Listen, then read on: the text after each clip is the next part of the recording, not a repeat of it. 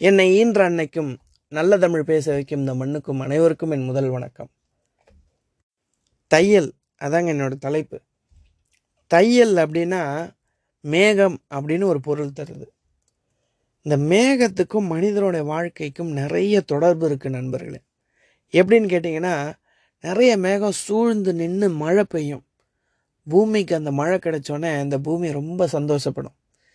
அது மாதிரி மனிதனோட வாழ்க்கையிலையும் நிறைய நினச்சி பார்க்குறப்ப சந்தோஷமான தருணங்கள்லாம் நிறைய இருக்கும். அதே பாருங்க இந்த மேகங்கள்லாம் சூழ்ந்து நின்று இடி இடிக்கும். பயங்கரமான இடி இடிக்கும். இது என்ன சொல்ல வருது அப்படின்னு கேட்டிங்கன்னா மனிதன் நினச்சி பார்க்கும்போது அவன் வாழ்க்கையில் சோகமான நிறைய இடி விழுந்த நிறைய சம்பவங்கள் இருக்கும்.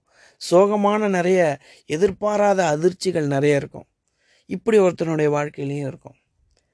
இதே பாருங்கள் ரொம்ப அற்புதமான விஷயம் என்னன்னு கேட்டிங்கன்னா நிறைய மேகங்கள் சூழ்ந்து நின்று சூரிய வெளிச்சமே இந்த பூமிக்கு வராத அளவுக்கு மறைஞ்சு நிற்கும் காலையிலே பார்த்தா சாயந்தரம் அளவுக்கு இருட்டான சூழ்நிலையும் வந்திருக்கும்.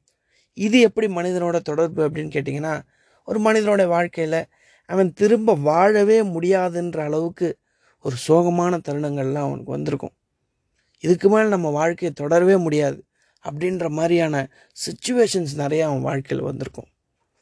இது எது இது எல்லாமே என்ன குறிக்குது அப்படின்னு கேட்டிங்கன்னா எதுவுமே நிரந்தரம் கிடையாது.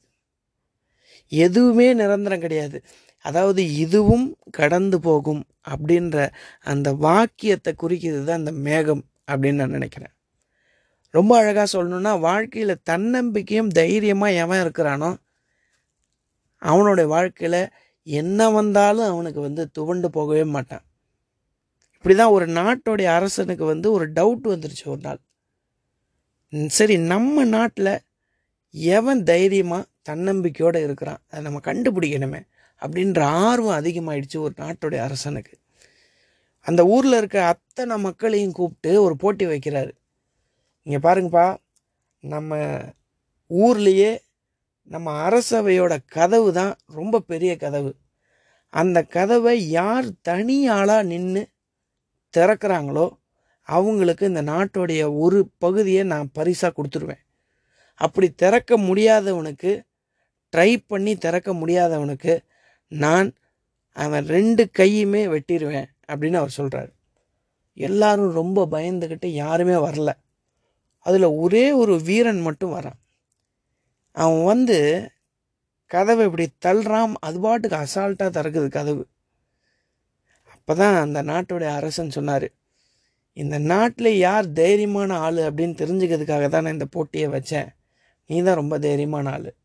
எந்த நம்பிக்கையில் நீ வந்த? அப்படின்னு கேட்டப்போ அவன் சொன்னானா நீங்கள் ரெண்டு கை தானே வெட்ட போகிறீங்க என் உயிரை எடுக்க போகிறீங்க ரெண்டு கை வெட்டினா நான் உயிரோட தானே இருப்பேன் மறுபடியும். அப்படின்னு அவன் சொன்னானா. அவன் பாருங்கள் எந்த தைரியத்திலையும் தன்னம்பிக்கையிலையும் அந்த பாசிட்டிவான தாட்லேயும் அவன் வந்திருப்பான். தன்னம்பிக்கையும் தைரியமும் யாரும் விட்டு தராத மனிதனுக்குடைய வாழ்க்கையில் மட்டும்தான் எப்பயுமே சந்தோஷம் நிலச்சிருக்கு அப்படின்னு சொல்லுவாங்க. எந்த ஒரு விஷயத்தையும் கொஞ்சம் கொஞ்சமாக நம்ம செய்யும்போது தன்னம்பிக்கையோட தைரியமாக கொஞ்சம் கொஞ்சமாக செய்யும்போது நம்ம எல்லா விஷயங்களையுமே ரொம்ப சுலபமாக செஞ்சிடலாம். தமிழில் இப்படி அழகாக சொல்லுவாங்க. மலையை பார்த்து மலைத்து நிற்பவனை விட அதில் முதல் படிக்கட்டை வெட்ட தொடங்குபவன் தான் வெற்றியை நோக்கி பயணிக்கிறான் அப்படின்னு சொல்லுவாங்க.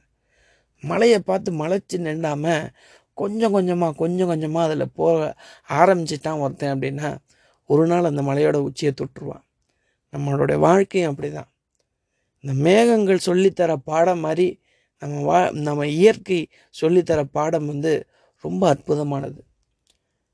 வாங்க நாமளும் தன்னம்பிக்கையோடு இருப்போம் தைரியமான இருப்போம் எல்லாமே சாதிப்போம் என்று சொல்லி நல்ல வாய்ப்புக்கு நன்றி சொல்லி விடைபெறுகிறேன். நன்றி வணக்கம்.